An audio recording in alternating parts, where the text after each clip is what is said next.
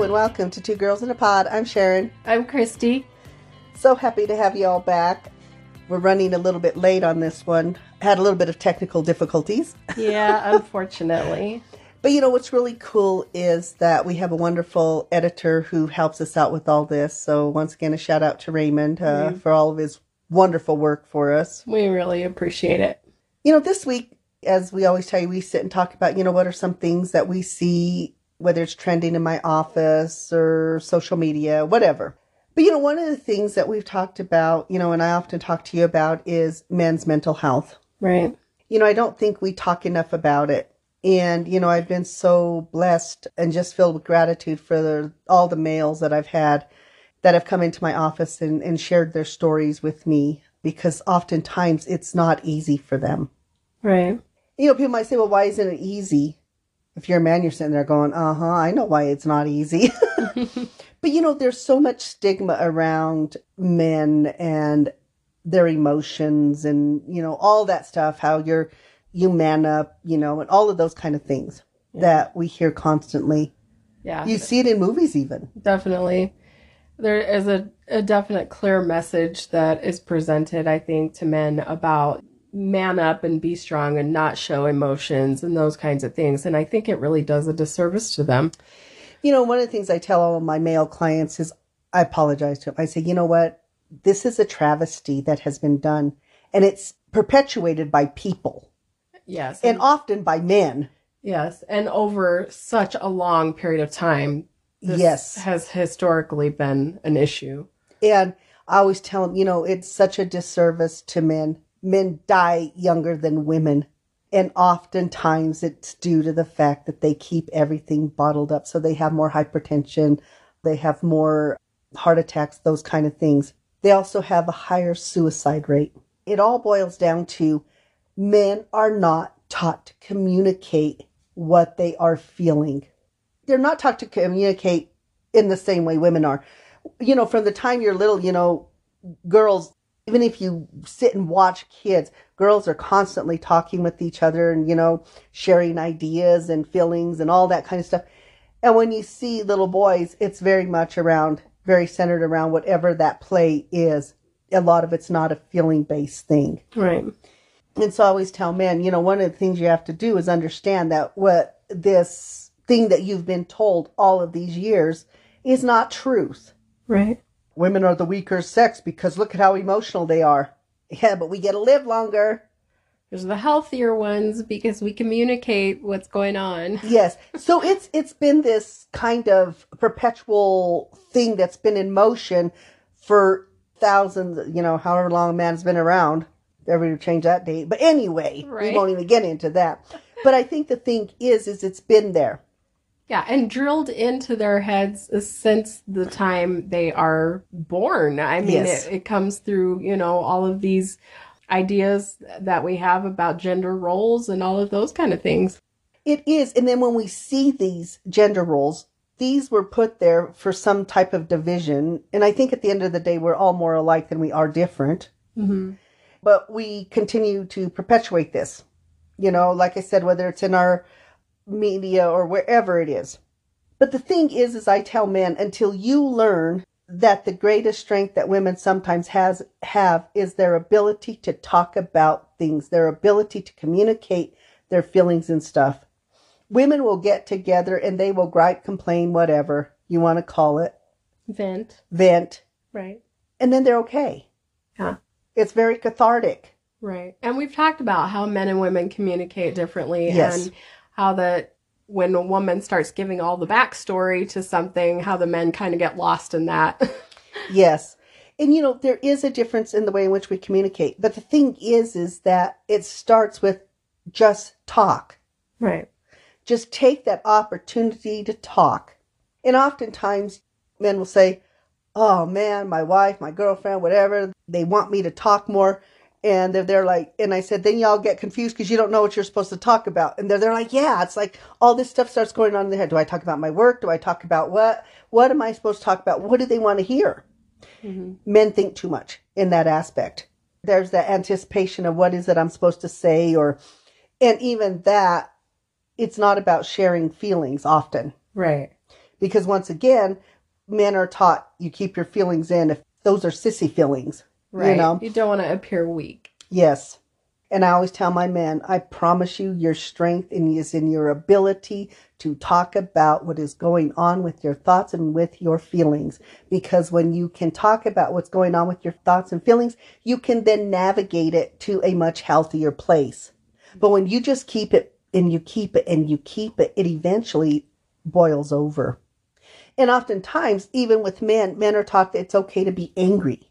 Yeah. It's okay to have those kind of behavior. Even though you get in trouble for them, it's still more acceptable to see a man go punch a wall than it is to see him sit and cry. How many times do you hear that saying, boys will be boys, and things like that? And those are contributing factors as to why we are where we are today. Absolutely. The thing is, though, is women want their husbands, fathers, brothers, uncles, whatever they are, to be around for a long period of time. They want them on that long journey. But what happens is men often die younger than women. And even when women die younger before men, men often don't live much longer afterwards unless they get into another relationship very quickly. Right. Because that, that woman still, there's that emotional piece to it. Mm-hmm. Okay. And this is not a criticism. This is not saying men are bad or women are bad or women are good or men are good. It's none of that. This is an observation that I have made. This is something that I think we need to talk about, and we need to stop putting men in this box, because then we sit there and we say, oh my God, why is the suicide rate so high for men? I was reading an article. One of the things they talked about in that article, when they're looking at this research now, it is men's lack of communication. Here's just a few little stats. Uh, the age-adjusted suicide rate in two thousand twenty, thirteen point four eight, one hundred thousand individuals. The rate of suicide is the highest in middle-aged white men. In two thousand twenty, men died by suicide three point eight eight times more than women. Those are just a few of the stats. But listen to that. Right. It shouldn't be happening. It shouldn't be. Yeah. And oftentimes you'll see, you know, these successful men, but also they're putting unnecessary pressure on themselves of what it's like to be successful. Society has set this bar for what success looks like. And in that bar, it's you work more, you work harder, you make more money, you know, and it's this constant thing that continues to happen. Yeah. And it is a disservice. And more women are doing that now that you have single, you know, we have more women who are raising their own kids and stuff like that. You're seeing that even in women, the stress levels have gone up. Right. And what we're seeing a lot in men is anxiety. They don't know what it is, but they're, you know, when you talk about it, when I talk to men, they're, they're like, oh, I've always got like lots of thoughts going on in my head, because they're trying to navigate everything, which is still creating an anxiety. They're just not able to identify it as anxiety. And then as we sit and talk, that they're like, oh, that's what that, oh my God, yeah, I am anxious. I worry about how many hours I'm going to work. So there's a lot of anxiety that happens. Right. And that's not to say, I mean, everybody is yes. under pressure, especially yes. nowadays. And but I feel like this is a critical issue that, that needs to be addressed, because you can see how it has played out over time, that there is, there's so much pressure on men to maintain. So there's just been a lack of effective communication in general, but that is something that definitely needs to be addressed with them. Well, and I think so. And, you know, one of the things is, is that even when I'm talking to men, oftentimes they'll say about, you know, they're coming into me because they have some anger issues. And then, you know, as we start to break it down, I'll be there like, you were frustrated, but it manifested in a behavior that looked like anger. But you didn't know how to explain. You were frustrated. So when somebody prescribes it as anger, you just say, okay, I'm angry. Like the example that you had used about the little kid. I was working with the little, he was a little tyke, and his parents were in there one day, and they came in, and the little boy comes in and goes and he kicks my couch. And, you know, the parents are starting to get upset, and, so, and they're, they're like, why are you so mad, you know, and on, about being angry? And I said, wait, wait, wait. And I said, let's talk to him for a minute. So I said, hey, come on over here. So he comes over and I says, well, did my couch do something to you? And he looks at me and he smiles and goes, no. I says, well, then why did you kick my couch? And he goes, I'm really sad. And I says, well, honey, why are you sad? And his little friend was moving. And he was missing it. He was going to miss his friend. He only had one. So that was really, really relevant and important to him. Right. But once again, his behavior to anybody looking, they would have prescribed that he was angry instead of having that communication with males. Right. Like, are you angry? Are you frustrated? Are you overwhelmed? Right. What's going on? And I think that that happens a lot, and people just automatically prescribe an idea to it. You just label it right away instead of having that conversation and finding out what's really going on. Exactly. And oftentimes, I think this is the other thing. People will ask, not just males, but more, we're talking male here, but they'll say, what's wrong? Are you mad? No. Well, what's wrong? I don't know. And once again, that can be a very, very true answer. Yeah. Because I think that if, sometimes people can ask me, or, you know, I mean, I don't know, I'll have that, you know, is something going on? And I'll be there like, hmm, I don't know. And then I'll stop and think about it. Well, what is my behavior? Why am I, why, why are you asking me that? And you might say, oh, well, you seem a little off, or I'll say that to you. And then you can stop and think about it. And sometimes you'll ask someone something like that, and it's like the more you ask them, the more upset they get. And they're, and maybe they aren't able to identify what's really happening. There is an internal feeling that something is amiss, but maybe they don't know what it is. And so when you ask them, is something wrong? Well, no. Are you sure nothing's wrong? And they're Well, they're, it looks like something's wrong. Yeah. I'm telling you, nothing is wrong. Maybe you really don't know what's wrong. And, you or know, if the person says, I don't know. Well, how can't you know? I get that. I hear that often. And especially with kids. I will hear parents ask kids that, and they're, they're like, I don't know. Or why did you do that? I don't know. That's often the true answer. Right. They don't know. And we talk about this all the time. You know, when you see those little pictures with all of the faces and all the expression and all the emotions with them. And some of those, I'm there like, I don't even know what half of that is. How would I describe that? Right, yeah. Sometimes I'll see, you know, emojis on the phone, and I'm thinking, what is that face supposed to be expressing? Because I don't really get it. Then you have to go look for the confused one to send that back, because now I'm confused by your emoji. Yeah. You know, but oftentimes, you know, we'll ask people, well, what are you feeling? And sometimes it's not, maybe it's not sad. Maybe it's melancholy, but they don't know what that means. Right. Maybe it's a little bit void. I mean, there's all of these different things that it can be, but they know it's not sad. So when you say, are you sad? No, I don't know.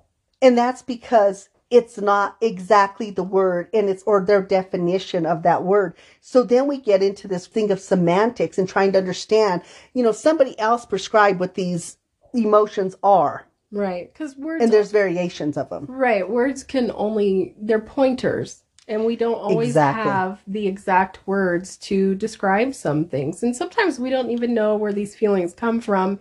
You know, we've talked about if you, sometimes you have a, a bad dream and you don't even remember what the dream was, but you wake up and there's this feeling underneath that you're not, you feel unsettled or out of sorts or something like that. And you don't even know what it's from. So you can't match up a thought to it and think, well, this is what's going on. This is what's wrong.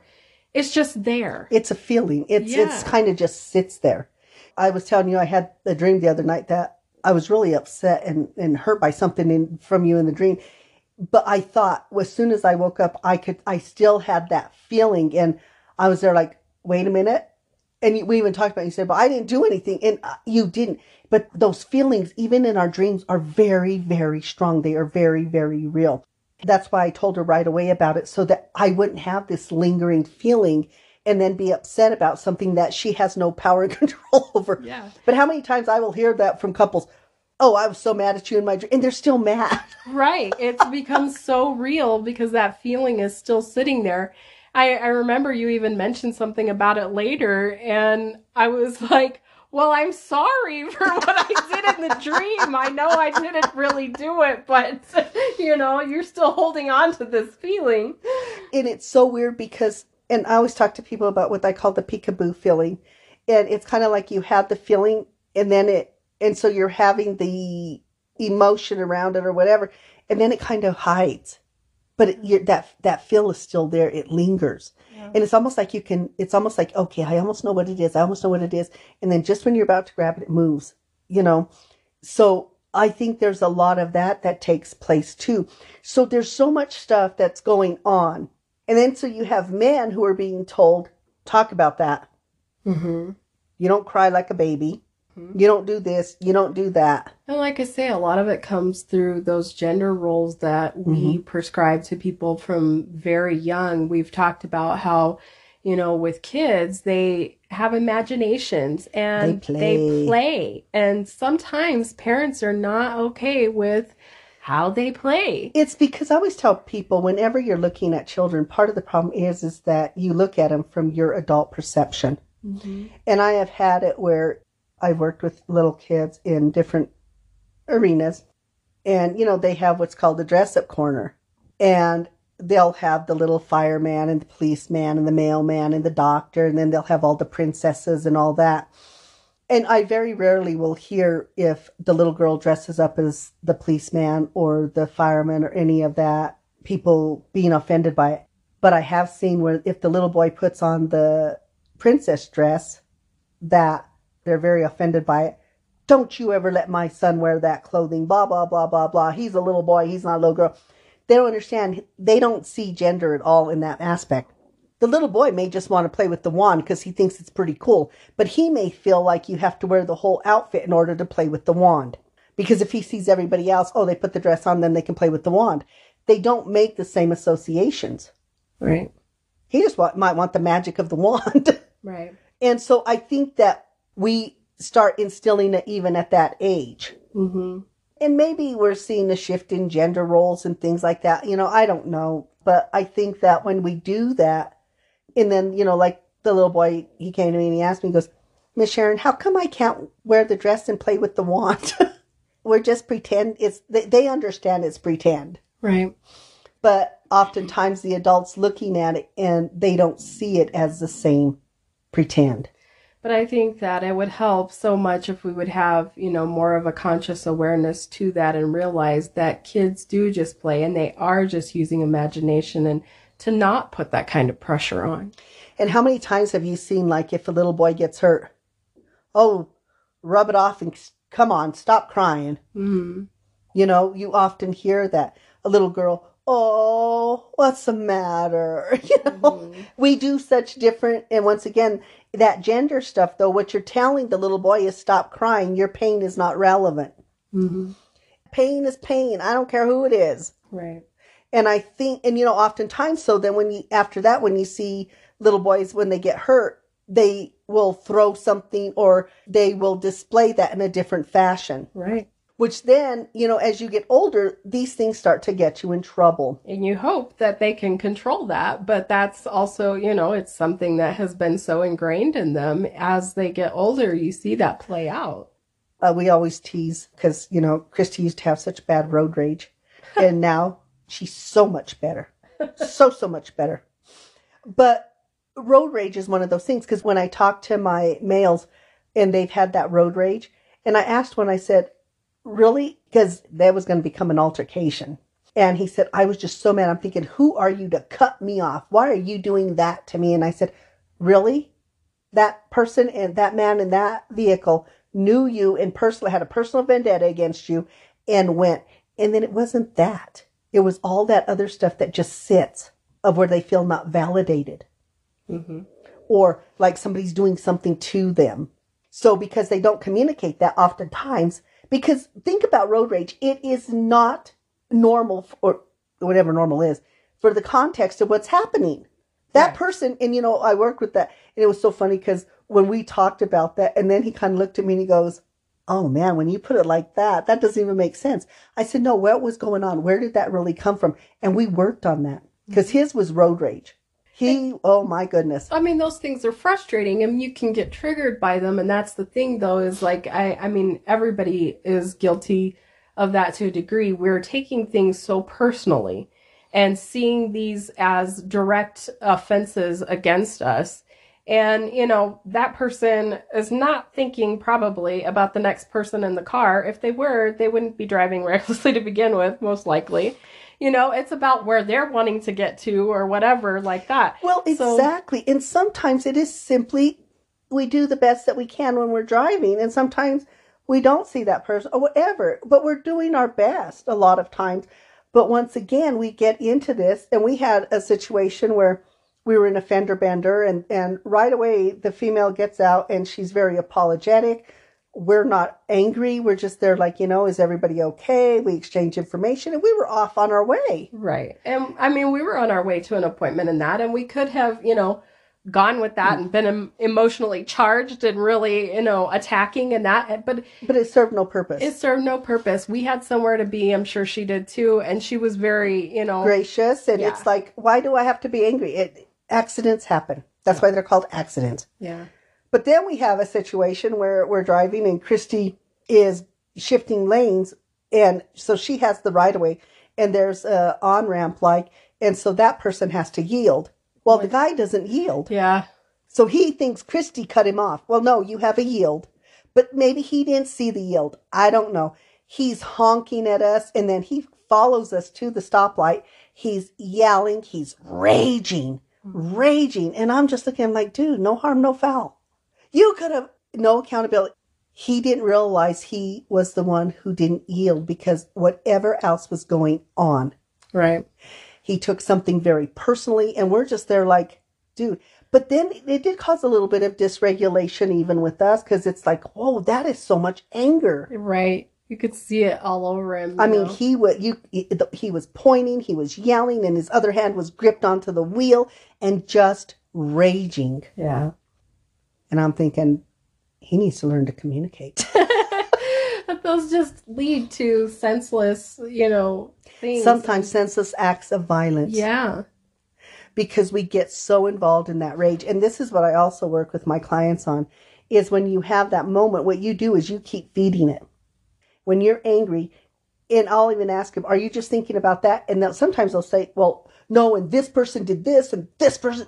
And now it's just building. And building until it explodes.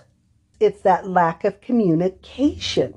It's that lack of being able to slow it down. And I work with people on, in our brain, there is a nanosecond between the thought, our feeling, behavior. Okay? And one of my clients, he loves that. He goes, oh my goodness, he had a little bit of anger issues too. That's why he came to me. And he goes, that is so weird. He goes, you, you actually, if you focus and pay attention, and he goes, I've really not had anger to the degree that I did. He says, now when I get angry and upset, but he's also learning to communicate more. It, you know, if something's going on, he just talks about it and he's realizing, and you know, my, when I work with my male clients, it's male and female. I don't care in that case. I really work with the importance of communication. Communication is our foundation. As reading is the foundation for everything we do, from math, to sciences, to everything. If you can't read, you can't do those other things. You have to know how to read. Well, you have to know how to communicate. You have to know how to communicate what's going on with you. Mm-hmm. Or you have to even know how to communicate what you're expecting from somebody else. Right. And that helps keep down anxiety. It helps with all of those different things that are going on. Women suffer from depression at a higher rate than men. But yet, we don't have the same rate of suicide even with that. Right. Once again, I think that we get to that place where people think, I'm just angry. There's nothing that's going to happen. There's nothing I can do. And it kind of, you fall into this black hole, not understanding that one of the things that we do is the way in which we truly communicate what is going on with us. Mm-hmm. And that's scary sometimes. Yeah. I think for people in general to sit down and really talk about what's going on internally with us, whether it's our fears or those emotional things that are going on, I think that can be really scary sometimes, because that means I have to acknowledge that this is happening. But the other thing is, is to trust that the other person is going to listen and have empathy for me. Listen without judgment. Yes, know. To actively listen and to truly hear what it is I'm saying. Oftentimes men will tell me, I don't feel validated. Right. I don't feel like what I'm doing matters.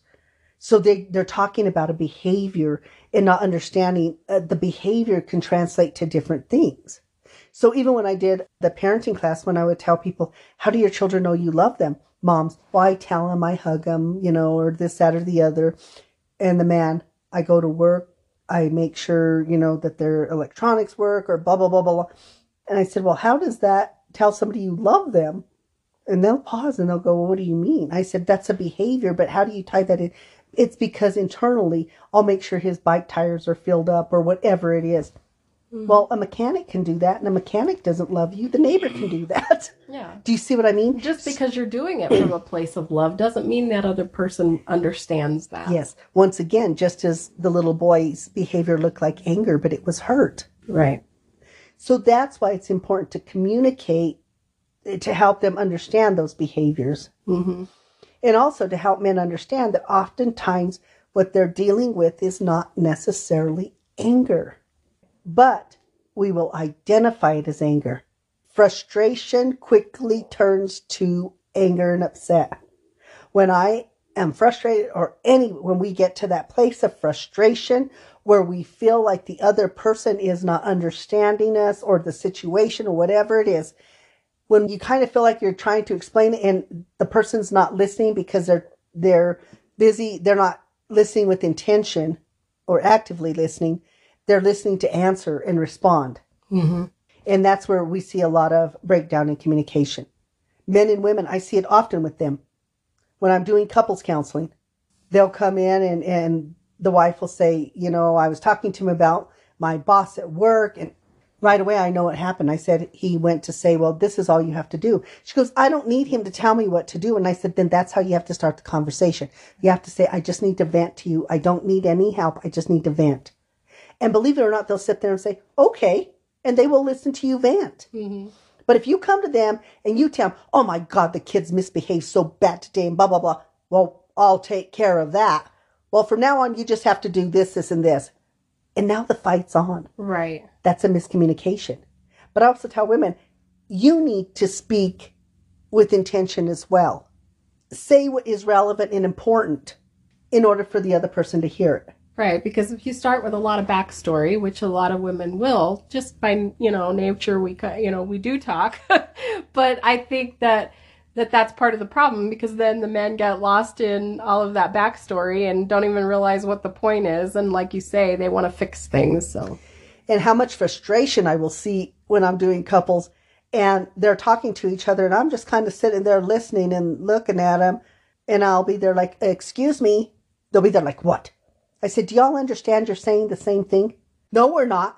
And then I'll repeat it for them, how they're saying it.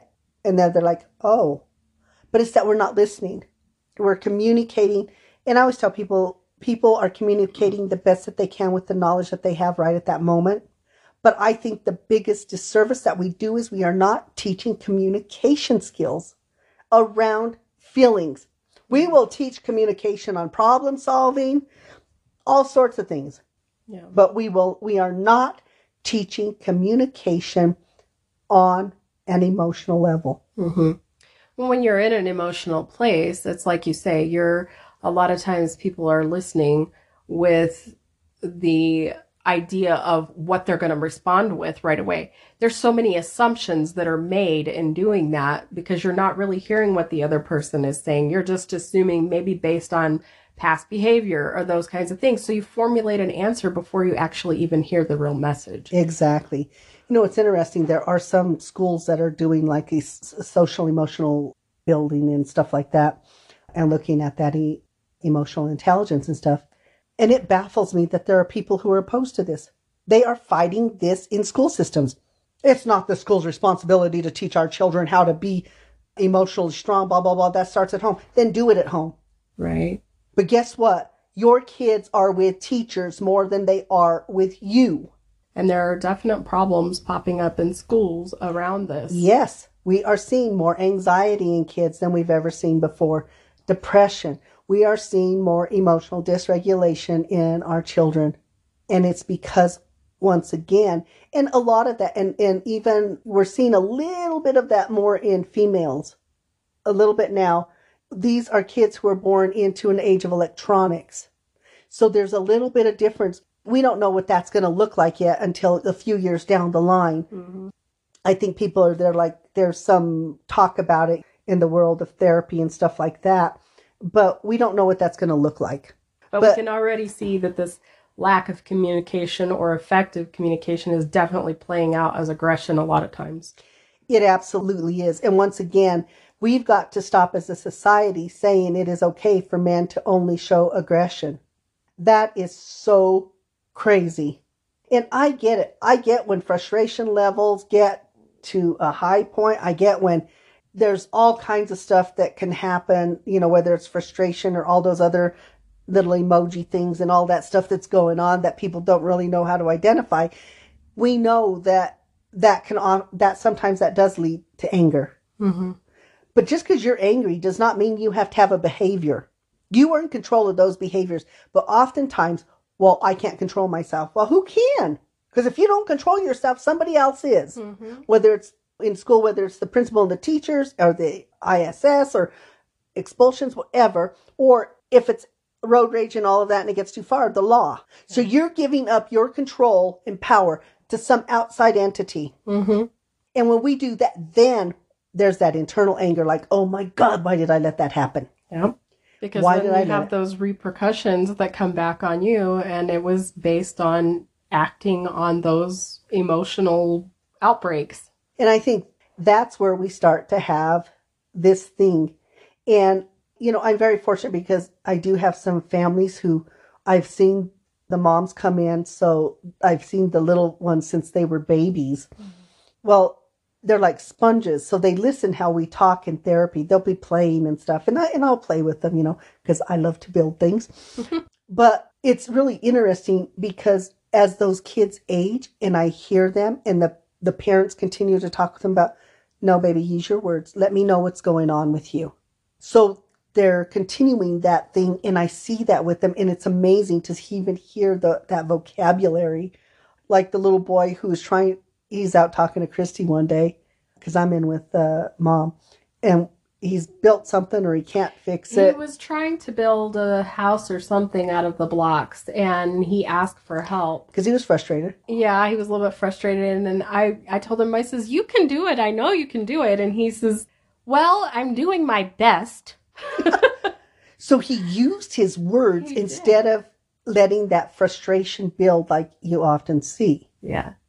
And even when we're in there, I'm building stuff, and I can't, like I said, I cannot tell you how many times I they'll say, build me a castle, build me this, and I will be putting on that last one, and they will come and kick it down. And the parents, oh my God, you, I said, wait a minute, leave it alone. But you weren't even, I said, I don't care. I can rebuild it. And that's what I teach them. If they're working on something and it falls down, they'll start to get really up, and they're like, oh, guess what? They're blocks. We get to rebuild it. And that's such an adult response because we stay in such a serious mode and that, and, it, and so it's hard to get into that mind of play and pretend and realize that it is not such a serious situation. And I will tell you, it is mostly the little boys who will kick down my stuff. I'll have little girls, but it's rare that I have them as much as I do the little boys. As soon as I'm about to complete that, they will knock it down. Yeah. And sometimes, doesn't that make you angry? And they're like, why? We're playing. Yeah. They make the rules. Who cares? I can build something thirty times, I feel like, in some sessions. Don't care. Because, but the thing is, is what I work with, you know, when I worked with kids, and particularly little boys, because oftentimes they were in there because they were having acting out issues. But I would see that they would start building in that frustration when it wasn't just right. Mm-hmm. Um, they're like, hey, you don't get to be mean to Miss Sharon's toys, or we don't get to play with them. I said, it fell down. What do we do? Build it again. And, you know, you could see that. Uh-huh. We call it the Ghana. Mm-hmm. But even at that, the play is about the process. You know? Exactly. You're not going to finish the product and, and keep it there forever because you're going to rebuild something else with it. Mm-hmm. And that's what I always tell them. Guess what? We can make and unmake and make and unmake. And then we start to see a change in those behaviors. But we cannot change aggressive behavior with aggressive behavior. And oftentimes when you see men, you know, and I've had this in my office where they do their posturing and stuff because that's what they're taught. Mm-hmm. That's what they're taught. Now, I will see that sometimes. Thank goodness it's not often in my office, but I've had occasion, and I'll have two men who are getting ready to go at it, and I'm there like, no, you both need to pause. And they're angry. Mm-hmm. You know, but what I do, how I remain, is they pick up on that energy. And one had to leave and take a walk. Well, then go leave and take a walk. Come back when we can do this again. Mm-hmm. Do you see what I mean? That's what I'm saying. Communication is more than one person. How I'm reacting and responding when somebody's speaking to me is important. Right. We talked about that effective communication, but there's also that active listening. Yeah. You know, and listening with intention. And how many times men are just told to man up, mm-hmm. you know, and just take it, just deal with things, you know, and not, not talk about it. You know, where I see that a lot is oftentimes when women get ill, and if they get a really serious illness, not all men, but a lot of men have a really difficult time with that because it's so emotionally charged, I think, sometimes. Mm-hmm. They don't know what to do. And once again, they're fixers. I can't fix it. Right. You know, and to me, it's not about fixing things. It's about being there. It's about communicating. If you're stressed or worried because of that, let the person know. I'm really stressed about this. I'm really worried about this. Yeah. So, I mean, I feel like that those messages have, have been really a disservice to men. And I think that, I think that we do need to change those messages. We have to remember, women, men are important. Men, you have to remember you are important. And we can continue to do this, and you continue to take time off of your life. Self-care is important. You know, and men, self-care. I'm going to go play video games. And then they're all raging in the video game because whatever's not happening, or they're breaking their their controllers or the T Vs or whatever they're doing. Yeah, just because you have some free time to go do something like that doesn't necessarily mean that's about self-care. Exactly. Unless, I guess, it's a game that it's all sunshine and rainbows. I don't know. How many know? play that? I don't know. I don't know too much. But this is the thing. I have a client who... she goes and gets petties and matties with the friend of theirs. And the friend and her finally said to the husband, you're going to come with us. No, I'm not. Yeah, because they've received this message that you don't go and do stuff like that. That's a girly thing to yeah, do. Yeah, well, he went and did it, and he loves it. Yeah. He gets it now. He gets it. He doesn't do the manicures anymore, but he does do the pedicures. He really likes it. Well, think about it. Oftentimes we're on our feet. Yeah. And if you haven't had a pedicure, man, go and do it. They don't paint your toenails. There are some that they do. Go for it, man. Be you. There's live free. Nothing wrong, though, with cleaning up the nails and, you know, looking manicured and that. I think that that's really a cool thing when, I mean, yes, it feels nice and those kinds of things. But, I mean, who doesn't like to see, you know, somebody with nice clean nails and that? There's nothing and, wrong with that. And not only getting a massage. Yeah. A lot of men won't do that. Exactly. Well, that's kind of weird. You know what? It's amazing. It's so worth it. It is. It's part of our self-care. I yeah. mean, we do the petty and the manis. We do the, the massages. Even we were doing acupuncture. We got to get back into that. But those are all self-care things. And you think about, you know, how much tension or pressure men are carrying around and that. To have something like that, you know, those massages or that, like you say, I mean, that alleviates a lot. It absolutely does. And that's why self-care is important. I always, all of my male clients, well, all my clients, but my male clients, do find time. I don't care if it's fifteen minutes in this week, that it is about self-care for you. I don't care if it's taking a bath, a hot shower, that it's just you with music and or reading a book, going fishing, those kind of things. And then the, my male clients come back if they've gone fishing or stuff. You know what? I really needed that. Yeah. Being out with nature sometimes really, really helps with that. Right. And that's like the main thing, I think, is being able to disconnect from the problems of the world for a little bit. I have some who go golfing.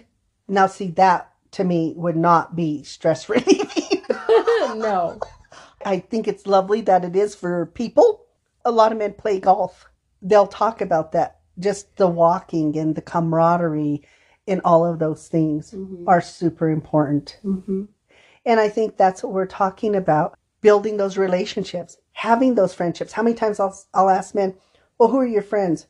Well, I really don't have any. I, well, I, the people I work with, or it's like, or the people I'm online with, but it's not those people that they're actually engaging with and doing things with. At a job and that, where that there's sometimes negativity and things like that going on. I know you recently read an article, something about the relationships that you build, making your, the longevity uh, even yes. better. Yes. They were talking about what they are seeing as a really big contributing factor to longevity is our relationships, but it also ties into communication. Exactly. So communication was a big piece of it, and having those long-term relationships, or even just strong relationships where people are talking and communicating with each other.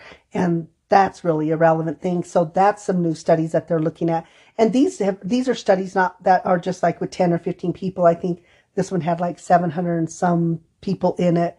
Uh, so they're not tiny studies. Even when they were looking about people when they retire, what is it about retirement? When I'm working with men on retirement and all that, we talk about that too. And the thing is, is I always tell them, listen, when you retire, you have to know, have relationships. And a lot of times they'll say, I'm having a hard time maintaining those relationships because most of them were work related. Mm-hmm. Well, and I have one, well, I don't talk to them, you know, they're still working, so they have stuff to do. So once again, they're removing themselves from those relationships. And important, important, important communication and relationships. When we communicate really well, even in our relationships, it causes a bit more depth to those relationships. Mm-hmm. They're not those superficial ones. And oftentimes men will tell me why they're just kind of superficial. You know, we just talk about, you know, sports, or I always remember on that uh, par, par, four, four. When the guy is talking about how he talks with his dad. Bogey, bogey, par, par, par. I never know what to say to that, he says. But he's talking about that relationship with his dad. Yeah. He doesn't know what to talk about. It's always the same thing. For men, for us, we don't want y'all dying at a younger rate than women. We're really looking for you to have that longevity, to be able to have that long life. It starts with that communication. It starts with talking. Our suicide rate for men is way, way too high. Working on getting that down, communicating those feelings and those thoughts is super important. Taking care of ourselves, self-care is important. Not being afraid of those feelings and emotion. Start talking about them. It doesn't mean you have to go find a therapist, but we're out there. Right. I promise you, therapists are out there to help you. We're no judgment. Just come in, say what you have to say, say what's relevant to you. Just communicate. And if you're at that degree and you need to find someone, do that. Yes. If you're having thoughts of harming yourself, know that there are people out there who can help you. That's really important. You're not in this alone. And I know it will feel like that, but once again, a lot of those things just start overwhelming the system and stuff. But I encourage you to seek the help you need. Find somebody, if it's not a therapist or that. I'm not saying that's the end all to beat all, but it is an availability. Yes. But if that's not what it is, start talking. Start talking about, find that person you feel like you can really communicate with and share some of the stuff that's going on in your life. You don't have to hold it and bottle it up and all of that other stuff. So it's really important. Self-care, that communication. And we've got to stop this madness in our society of men have to buckle up, buttercup. Mm. Stop your crying. Real men, boys don't cry. All those other crazy things, because they are hurting you. They are not helping you. Right. They are not, I promise you. So take a little bit from women that, yes, maybe women are more emotional, but we're outliving you. And we're outliving you because we allow the emotion where it, it is what it is. We talk about it, and it's cathartic. So we're going to ask you to do the same thing. But if you are having thoughts of harming yourself, know there is help out there. You can call. The National Suicide Hotline is one eight hundred two seven three eight two five five. I do know that they have also recently just added that you can just dial nine eight eight as the life uh, crisis hotline. Yes. These things are available to people. Use them. Man, male or female, it doesn't matter. Adult, child. The resources are there. The help is there. Reach out for it. Take care of who you are. And I know today's subject is a little heavier than we normally do, but we thought it was really important because, you know what, at the end of the day, we really do want the men that are important to us to continue to be around. Okay? We hope you enjoy the episode and that you can walk away with something. Have a great week. Be kind to others, but more importantly, be kind to yourself. Thank you for listening. Yes, thank you. Bye. Bye.